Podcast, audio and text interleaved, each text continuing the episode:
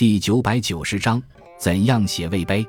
魏碑出现于南北朝，它主要见于当时的石刻，书体可分为摩崖、造像记、碑碣、木质四种。刻在山崖石壁上的文字称为摩崖，造像的铭文称为造像记，既是刻碑就是碑碣，刻石埋入墓中的称为墓志。南朝书法多见于书信，北朝则流行石刻，所以有南朝重尺牍。北朝重石刻的说法，写魏碑都应练习旋肘旋腕书写，圆笔也如此。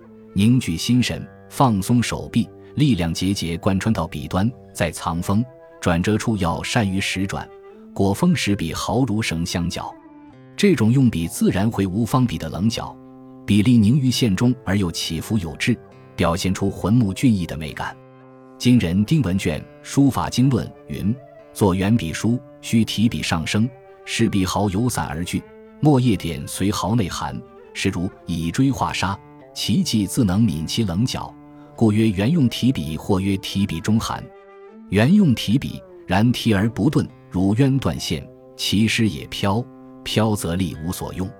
选范本学造像书法，当从龙门二十品入手，其中又以史平公造像记、孙秋生造像记。杨大眼造像记、为灵藏造像记为上选，碑碣可选张猛龙碑、郑文公碑，木质可选张玄木质等。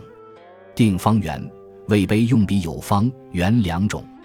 方笔以骨力取胜，要厚重茂密。龙门二十品就是典型的方笔魏碑。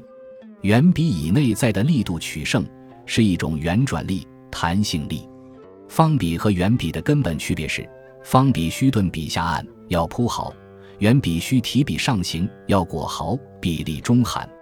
明结构，古人说得好：“北碑自有定法，而多出之自在。”结体要顺应字本身结构之自然，精神饱满，气势飞动，是其要点。